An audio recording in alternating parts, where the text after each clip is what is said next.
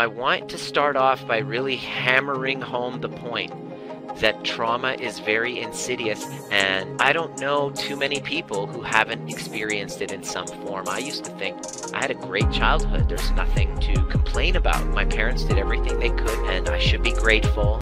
There's a lot of guilt in this conversation. Notice how activated this conversation makes you. Notice how triggered this makes you down, a lot of people feel that there's a lot of um, shame in talking about this because we should be grateful to our parents. And this is not about knocking your parents. Your parents are lovely human beings with a dark side, just like everybody else.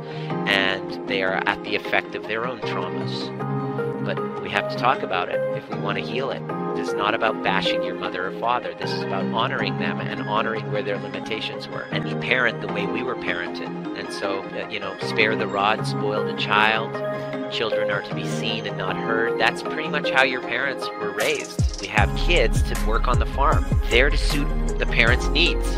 Just looking at my nine month old, I can tell you he really doesn't care about my needs. He has his own needs. My job as a conscious parent is to help him his needs and to teach him how to meet his needs, physical and emotional. Caregiving is making sure that he's got a roof over his head. He's got meals, he's alive, he's got a roof over his head. That's caretaking. But emotional support is parenting. Parenting is meeting a child's emotional need, to feel seen, to feel heard, to allowance of your authentic expression of whoever it is that you are. And that's very rare.